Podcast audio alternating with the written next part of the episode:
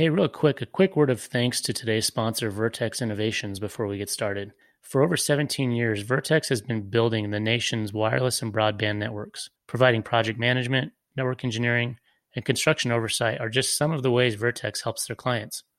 So if you're looking for more of a partner to help you with your wireless network designs, construction, implementation, or operations, reach out to Vertex. You can find them at vertex us.com. That's V E R T E X us.com. Welcome to the 5G Guys podcast, the premier resource for industry insiders and newcomers alike to explore anything and everything wireless telecommunication. We discuss, explain, and explore all things wireless technology. So let's dive right in. Welcome your host, Dan McVaugh and Wayne Smith. What's up, guys? Thanks for joining us again. Uh, before we get started, as always, want to make sure you hit uh, the subscribe button if you uh, like what you're hearing. Tell your friends, give us some stars, and definitely go to 5gguys.com to interface with us, ask questions, check out our blog, and uh, all other things 5G. So, uh, as we get started, I'd like to introduce our guest today, uh, Patrick Perini. Patrick holds a, a, PhD in electrical engineering. He began his career working for NASA's Jet Propulsion Lab, developing space shuttle imaging radars. Um, after that um, is where he and I first met when he moved on to US West Wireless um, and worked, in their advanced technologies group. Uh, over there, he led several research teams in wireless communications. Uh, those efforts included uh, research around smart antennas for 1G and 2G networks, RF propagation modeling, and wireless data technologies. Uh, in two, 2003, he formed his own consulting company, EFR Inc. For 17 years, he consulted to the engineering service group at Qualcomm, developing training courses in 2G, 3G, 4G, and 5G technologies. He delivered training to professionals throughout the wireless industry. Today, he resides in Hawaii, where he works with Hawaiian Telecom, deploying fiber to the premise, offering voice, TV, and internet services. So, uh, Patrick, thanks for joining us. Great to have you. Uh, great to be here. Thanks for having me. So uh, this this episode, uh, we thought we'd dive a little bit into the comparisons of uh, 1G, 2G, all the way through 4G. I know uh, you guys probably get this a lot when people find out I work in the industry. That's probably the most common question I get. So so we thought we'd dive into that a little bit today. I maybe I'll explain the way that I try to explain it to people in layman's terms, and then Patrick, you can dive in as the expert and kind of tell us where I'm going wrong with that explanation, where it works, and maybe kind of fill in some of the gaps for us. Sound good? Great. Yeah, sure. So the, the analogy that I came up with over the years was to compare the different generations of wireless technology um, using the, the analogy of cars and roads, because because really it's about not just the technology, but it's about the spectrum or the radio waves that the technology works on, because the two go hand in hand. And so where that analogy comes in for me is the technology is like the car. And then the spectrum or the airwaves that that technology is working on would be like the road that the car is on. So back in, in the um, early 90s and in the United States, when we were uh, working with 1G, I would anal- analogize that to Model T would be the technology we were working with. And it was ride, riding on, uh, you know, a dirt two lane road there was a small amount of spectrum the FCC had allocated, and and so you know we were humming along, everybody with these the same cars that were kind of sharing that dirt road. And when we got to the mid '90s, and the FCC allocated a bunch more spectrum, we also advanced to 2G technologies. And I would eh, equate that to we now had a bunch of Ford and Chevy and Chrysler, Plymouths, and you know basic run of the mill cars. They were better than the Model T, and we had two lane paved highways. So now we could uh, do more with the cars. The cars were faster, they're more maneuverable, and they also had more room, more space to go a little faster, do a few more things. And then as we progress into 3G, we're now progressing into, say, uh, you know, a better car. I wouldn't call it quite a Porsche, but you know, you know, a Mazda RX-7, let's say, has more maneuverability. It's faster. You know, zero to sixty is better and we now have interstate highways with you know three four lanes each direction because we now have even more spectrum to use that on. So you know as we progress in technology we're progressing with the regulatory and the available spectrum. And so the two are going hand in hand and, and we're able to support more cars i.e more phones and, and the technology is getting better. As we progress to 4g my analogy would be now we're all driving porsches maseratis and we've got you know six lane interstate highways. So we have lots of lanes can support a lot of cars that can do a lot of stuff but we can still have a model t and a plymouth on that road. We can still have 2g phones but we have better spectrum so they're they're coexisting. Now as we look forward to 5g i would equate that to you know, we're talking about everyone's driving McLarens and we've got 30 lane superhighways, something that we're never used to existing with with some of the high millimeter wave spectrum and things that 5G can now work on. And so when the two go hand in hand, we put that Maserati on the the millimeter wave spectrum, the you know, the 60 lane highway, it can do some amazing things. However, if we don't have that highway, i.e., you know, T-Mobile deployed 5G on a low band spectrum, which is equivalent to like the 2G, 3G spectrum that we had back in the day. That Maserati can't do a lot on a, a two lane paved highway. You can't really open it up. So that's kind of the analogy I've come up with over the years. Does that does that make sense to you? Where does that analogy break down? Where does it work? What, what are your thoughts, Patrick?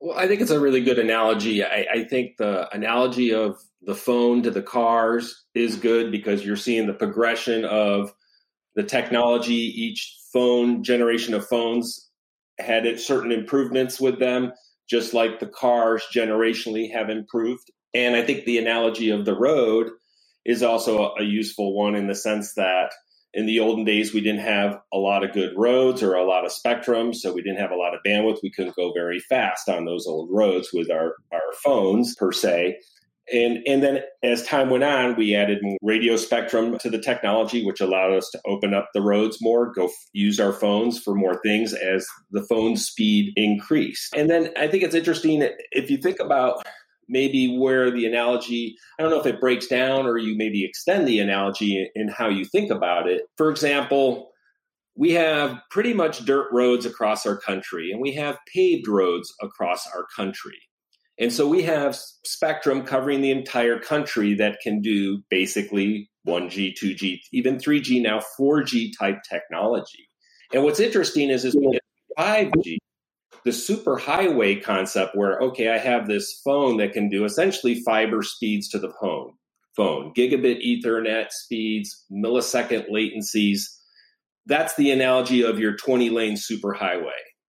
But we can't really build that highway anywhere but where? Probably the big cities. It's the only place it's going to make sense. And that new technology, 5G, it's like it's really expensive to build that wide highway. And every mile of it you build costs you a lot of money to maintain and keep up. And so it's not going to be very easy to build this super 5G millimeter wave highway in central Wyoming, for example. It's probably not going to happen in the suburbs of a lot of major cities, even for a long, long time, just because we have to put one of those millimeter wave cell sites every, you know, couple hundred meters or so. And so that becomes problematic to try and cover the entire country with that technology. And so not everybody's going to drive a McLaren or use their 5G phone like it's a really souped up phone, unless they maybe encounter that super lane highway when they travel to the airport of a major city and, and so what I find interesting about the the upgrade of these technologies from 1G to 2G to 3G to 4G is most people don't ask me the question, you know, what's 5G? Should I get 5G or is it better than 4G? You, you do get that question, but it's it's more often now to me geared toward should I buy the new iPhone 13? They're more focused on what the phone can do than I think the generation of the technology. Once we made that generational shift, I would like try and find something in your analogy, Dan, that equates to when the iPhone was introduced in 2008, because that changed everything as to how we use the phone. It's almost like the iPhone, uh, the first iPhone was like the first Tesla the first electric car that really now is transforming how the phones are used and how they operate you know? That's I was gonna my head was going exactly there. Tesla i think is a great analogy. People want to learn about and get the next tesla. They don't necessarily know what the next tesla does. They just want to get in on it and that's kind of i agree. That's that's a good analogy to to add to to to that that um I think jumping in a little bit for me there is that I've had every evolution of the Tesla, and believe it or not, everyone has gotten a little better, a little faster, a little safer, and now this current one, the 2020, is fully autonomous driving. And it'll come to you. It does things that the other versions just wasn't capable of doing, and it does it super easy at a, at a cost. Though I would I would say too, they're getting cheaper than they were.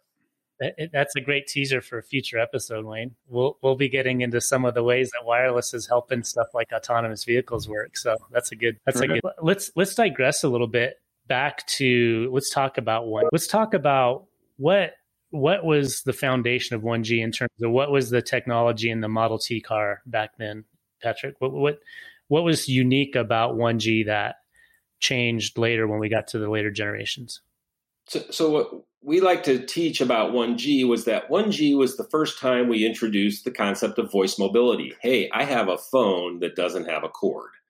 Essentially, that was the big deal about a mobile phone and trying to make that phone miniature enough so that you could carry it, right? Because the first mobile phones, they had to put the radio in the trunk of a car.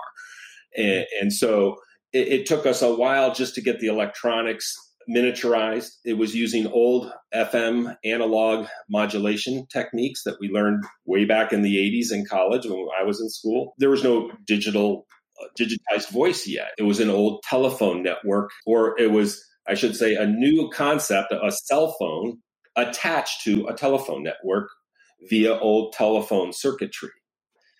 And so that that in of itself, I think, was you know revolutionary. Became very popular. I remember getting my first analog cell phone in the early '90s, and the technology was introduced in the '80s, and it was just wow, you have a cell phone. You know, you had to be like a hot shot to have a cell phone back then. And then I think what happened with 2G when you and I met at US uh, West Wireless and we were doing all the deployment for second generation, we digitized the phones and we essentially made something that was, oh, you need 1500 two grand to buy a cell phone and own one right to something that we would start to figure out how to subsidize bring the cost of the handset down to a few hundred dollars and get people everyday people starting to buy these phones and the digitization, I think, of the electronics helps drive the cost down. That was a big, big part of it. Um, and then getting the talk time up. And the size, right? The, the phones got smaller. Yeah, right? the, size of the phones got smaller, and it was. And we also introduced what was interesting, but not very well, you know, done at that time. Was we introduced the concept in 2G of data mobility. All of a sudden, it was like, okay, you could do a text message kind of concept send a small piece of data, albeit, albeit at a very slow data rate, right? A few kilobits per second is all we could do back then. But still, it was the first time with both, I think it was called GSM, right, and CDMA technology, where we started to play around with, hey, I'm going to send a little data. And that then led us to, of course, 3G. Right, right. And and one more big difference I recall before we jump onto 3G was when we were in the analog 1G days, of course, we didn't call it 1G back then, right? We didn't start calling it G till we got to around 3G, but was the power of the phone itself, right? The phones in the analog 1G days, they were three watts, one watt portables. So they used a lot of power. So they had to have big batteries, right? Right. got hot. You know, you could feel them get hot in your hand while you're talking. When we moved to 2G and we moved to digital, that also enabled us to go lower power, right? Right and that um, extended the usage of the phone a long time, right? You didn't have to recharge the phone twice or three times in a day. Right. So a two starting with 2G, the power output power of a, a phone was like uh, 250 milliwatts, a quarter of a watt. So it was it was you know it was significantly less power coming out of that phone at that point. Yes. Yes. Yeah. So okay. So then so we get into 2G. We're now digital. We're starting to do a little bit of data. Then what happened with 3G? What were the big changes that came with that? Well, I, I think with 3G, they started to, to think about how do I build radio technology that supports voice and data simultaneously? And how can I scale now that data usage with more bandwidth? Because I can't do a lot on a data call, if you will, if I'm only supporting a few kilobits per second. And so the idea, I think, with 3G was how do we figure out how to start driving the data rates beyond kilobits per second? And so 3G technology was the first wireless phone technology to get us megabit per second speeds to the phone. And then that makes the phone now capable of doing more things like web browsing and, and using the phone in a way we never had before. And of course, the phones weren't capable of web browsing because they didn't have screens in the early days of 3G. So I feel like 3G was sort of this bridge between taking the phone as a voice device uh, to taking it to a full data device, which is kind of what happened in 4G. And so 3G is the bridge between that. And as a result, the standard was, I felt, a little kludgy. It was trying to be everything. It was trying to be a voice phone. It was trying to be a data phone. And we had a lot of overhead to set up the calls and manage the data because we had to, in, inside the network, essentially build both a voice network connection from the base station back into the network, as well as a, a data connection, and keep track of is it voice or is it data um, at a place we call the base station controller. So that that created a lot of overhead, and it was not the most efficient way to do data. But we we had to sort of make this transition of the device becoming predominantly a voice device, which our generation, the older folks, tend to use, whereas the younger kids my nephews and nieces, as soon as they got cell phones, they weren't calling anybody. They were just texting all the time. And so the devices and the utilization of the devices started to become more data driven.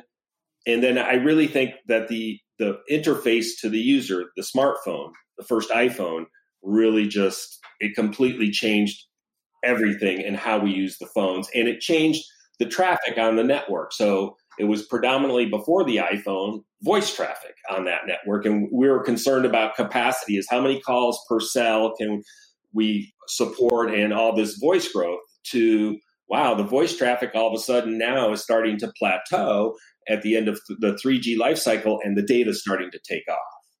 And that's now kind of what we see right now. How many, how often do we avoid calling each other right now? We don't, nobody calls each other anymore. We you know, only if you have to do you, do you make the voice call. So we can see when traffic now on networks for the operators, right? All their voice capacity has pretty much hit some plateau, and it's the data growth that they're they're dealing with now. Yeah, yeah. I I almost feel like 3G is to 2G as DSL was to dial up, right? Yeah, that's a good one. Yeah, yeah, I, I feel like because because that's what we are doing with dial up. We were just using a, a, voice circuit on the telephone plant to push some data bits through it, which is what we were doing in 2G as well. And it's really with 3G that we started creating a different pipe, like you described, for the data, like a DSL service would, was doing or is doing still today. That's good. I think that helps explain a lot. I think the other thing that was going on, especially when we were in the middle of the 2G, 3G era, was every company worldwide had the opportunity to use a different standard, a different technology for their 2G technology. So you had Fords, you had GMs, you had Chryslers. As a consumer, if I had a phone from Sprint and I wanted to go to T-Mobile, I couldn't take that phone with me. It was a completely different technology platform. I had to get a new phone from T-Mobile, right? And so I think that kind of segues us into 4G. So maybe I'll let you kind of run with that because that also is – not only was there a new technology, a huge technology jump with 4G, but we didn't we start moving towards more of a common standard almost worldwide at that point? Yeah. So one of the things we teach a lot in the wireless technology evolution of 1G, 2G, 3G, 4G was the fact that we started with this sort of analog technology, this new technology in 1, 1G. But when we went to 2G, you had to make a choice. You had to choose whether you wanted to go down this path that was based on GSM that used a form of time division multiplexing of the radio channel, so the users shared time slots to make phone calls, versus Qualcomm's code division multiplexing scheme, where each user gets assigned a code in the radio channel and we divvy up the channel using codes. And so these two technologies sort of became competing technologies, and it almost became a religious war, if you will. You were either in the TDMA GSM camp and you thought that was the best stuff, or you were in the Qualcomm CDMA camp. And the and the Qualcomm technology was American homegrown, right? The the GSM stuff really was standardized in Europe. And so kind of what happened over the years of 2G and 3G is these radio technologies became bifurcated into two standards that were evolving. And if you were on uh, what was it, T-Mobile, right, and AT and T, you used the the UMTS GSM radio technology standards. And if you were on Sprint or um, Verizon, you used the American Qualcomm CDMA based standards for 3G. So this created this sort of competition. And it also made, actually, if you think about it, the cost of deploying these technologies probably a bit more expensive, more so for the CDMA folks. Because if you look at these two technologies, the GSM technology became sort of a worldwide standard. Everybody deployed GSM. There were 4 billion or half a billion subs. And so there wasn't the economy of scale for CDMA. And there was only one company that made a workable chipset, Qualcomm. You had to pay for those licensing fees. And, and that made Qualcomm you know some money and they did very well they were very successful as a corporation with that but they also you know didn't make a lot of friends in that regard a little bit because everybody had to pay them that licensing fee. And so we had this sort of, you know, two sets of standards competing. And I think what happened in 4G was that the big players, you know, Verizon, Vodafone, Vodafone was in Europe, right? That's a GSM technology they were using, but they owned a large part of Verizon. And so I think when they got together and started thinking about do we want to go forward into 4G with these two bifurcated standards, or does it make sense to use one standard? And so when Verizon decided, along with Vodafone, to go to LTE technology rather than try and standardize a version of 4G from Qualcomm, essentially, standardization processes in America, that really led to every other vendor or every other operator, excuse me, in the world going towards lo- long term evolution as, as 4G. And we sort of converged onto the evolving technologies from GSM, UMTS, and now 4G LTE. That got everybody using the same technology. And that makes it a lot easier now for you to take your phone from one network to the other, among other reasons. The, the operators are much better about unlocking the phones and allowing you to use these phones, particularly because now they're not subsidizing that phone price anymore, you'll notice. If you go to buy your phone today, you got to pay a thousand bucks for your fancy new phone. You know, in the days of 2G, 3G in the United States, more so, there was a lot of phone subsidization going on. The iPhone 7 that I have still today that I'm using you know, I got Verizon to pay for it by subscribing to them for two years. But they don't do that too much anymore. So I think we have more choices. We pay a little bit more for our phones, but we also now have the freedom to move around from operator to operator.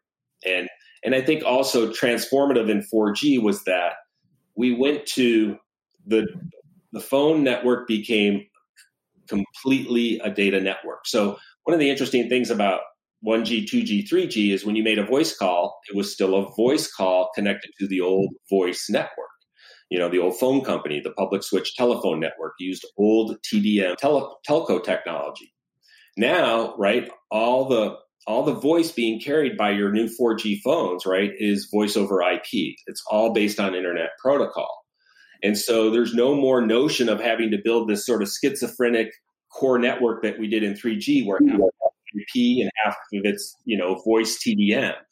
Everything is now based on internet protocol. Your phone gets an IP address, and that IP address, you know, we form a, a essentially a tunnel between the base station all the way into the core network so that you have now some form of quality control whether it's best effort or some other form of quality control through that IP tunnel that we formed from your device to, to the network and so that I think is what was really transformative about 4G is now all the phones are essentially acting like internet protocol devices doing data. Um, it's a data centric device. It's no longer a, a cell phone, if you will. Yeah, one question that I think I was told, Peter, uh, uh was about the 4G that we'll still have that technology for quite a long time here. That it's that good in the network that 4G will be around for another 10 years. Is that true? Is that a true statement, or is that just the life cycle of, of these types of technologies? I, I, feel that 4G will stick around for a long time. It's interesting that you mentioned the the, the duration like of these technologies because they're now going to sunset the 3G technology. Most of the operators are going to retire the older um, CDMA and UMTS technologies uh, that they were using for 3G this year or next year. I do believe that yes, you know, 4G was so transformative in the radio. We, we went from a completely different radio technology of CDMA based in 3G to OFDMA based orthogonal frequency division multiplexing.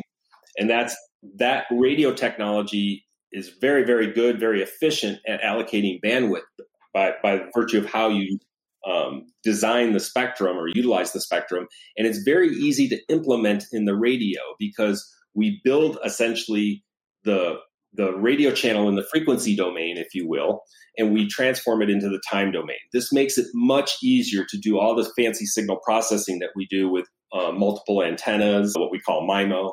This is much easier to do that way.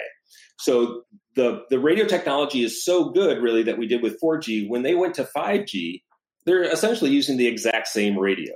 The only difference is, is that at 5G, they're scaling that technology so that it'll work not only at the radio frequencies we're used to for 4G, one, two, three gigahertz, you know, radio frequencies, but we can scale it up to millimeter wave because I can't I can't build that radio channel the same way at one to two gigahertz when I want to build it up at 28 gigahertz. I have to actually make the channel bandwidth wider and I have to these little subcarriers that I use in the the radio channel in LTE 4G they're 15 kilohertz wide, each one of them. And we use a whole bunch of them, hundreds of them to carry your data.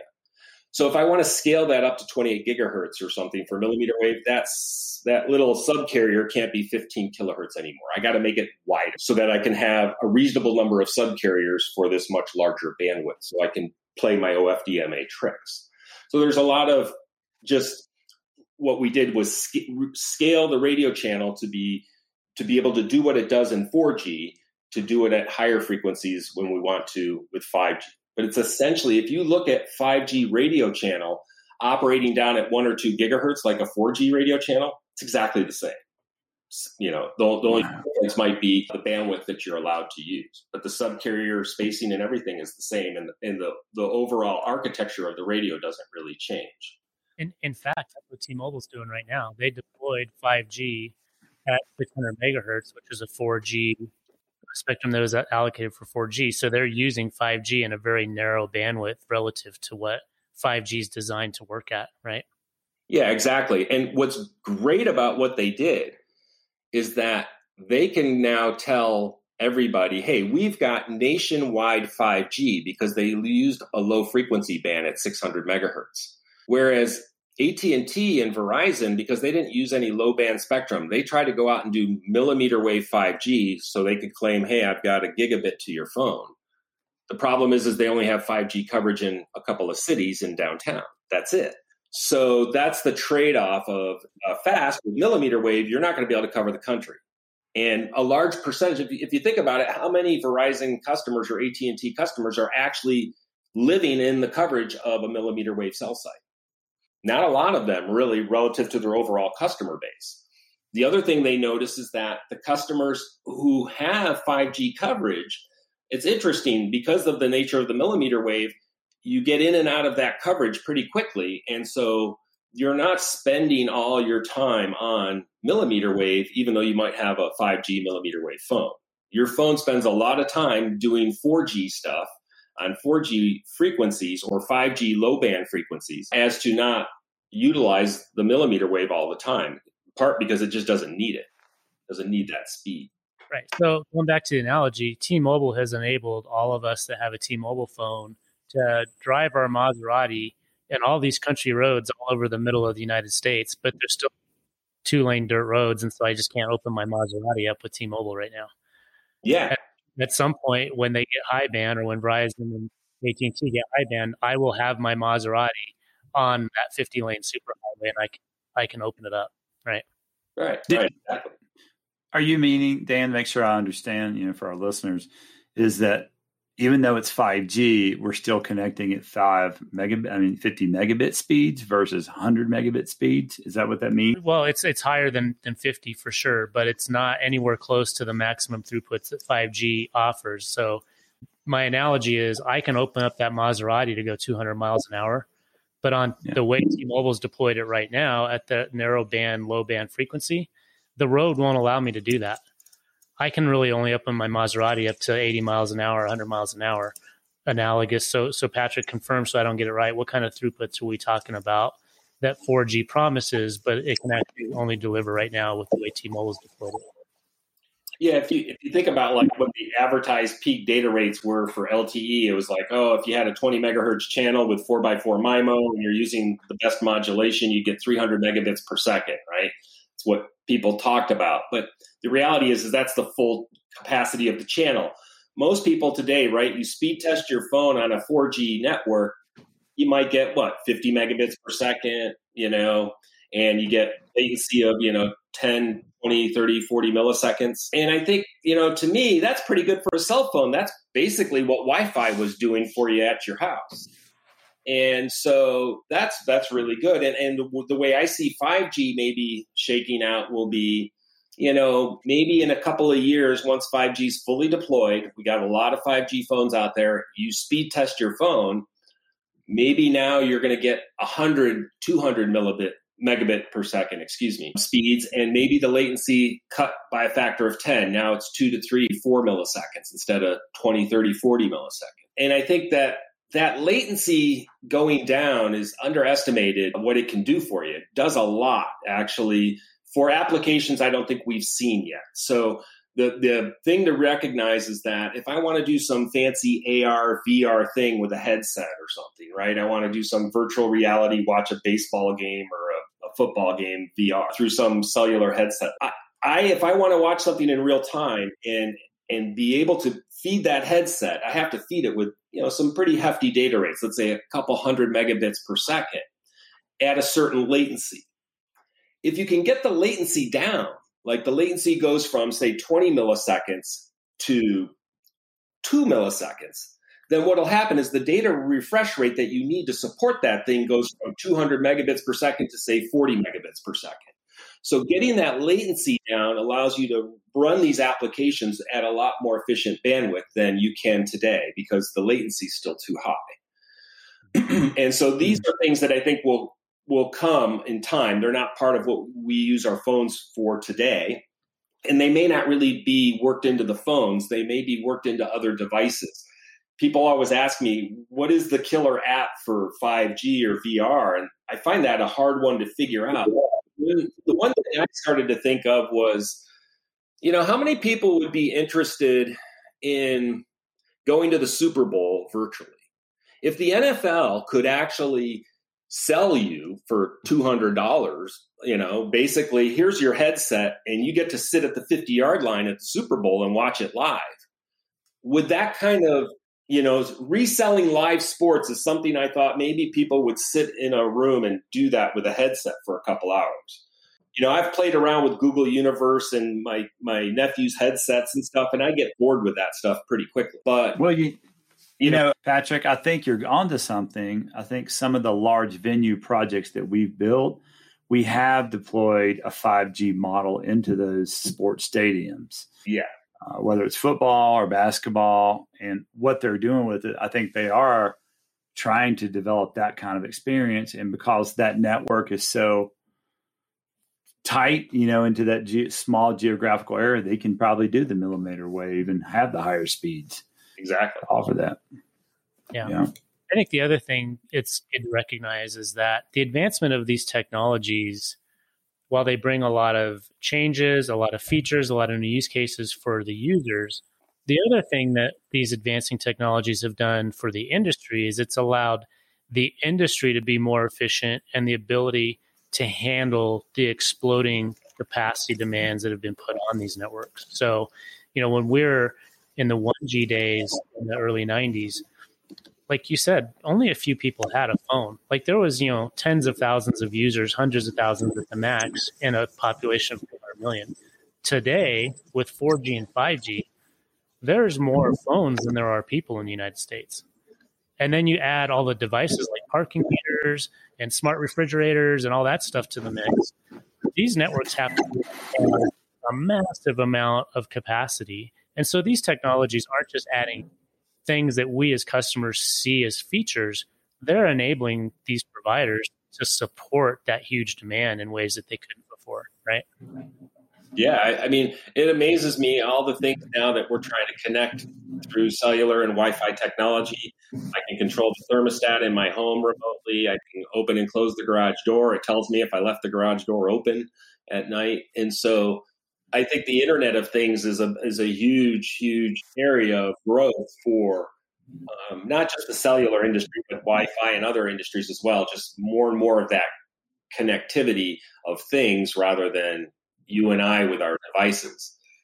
So that, that's really, really big stuff. And I, I think Wi Fi and, and some of these other auxiliary wireless technologies also play a big role in. Well, listen, I think this has been a great overview. I, I hope this has helped our, our listeners understand kind of in a way how to, to break down and understand the big differences. I know for myself, every time I go through this analogy, I, I find tweaks in it, I find mistakes in it. And it's like every time I revisit it with folks like yourself, Patrick, it, I even continue to learn and I continue to to adapt my perspective on all of this. So this has been extremely helpful for me and Wayne, I'm sure for you as well. Can't thank you enough for your time in joining us today. And if if you'd be up for it, we'd love to have you for maybe a second episode where we can dive deeper into uh, 4G and, and 5G. Are you up for that?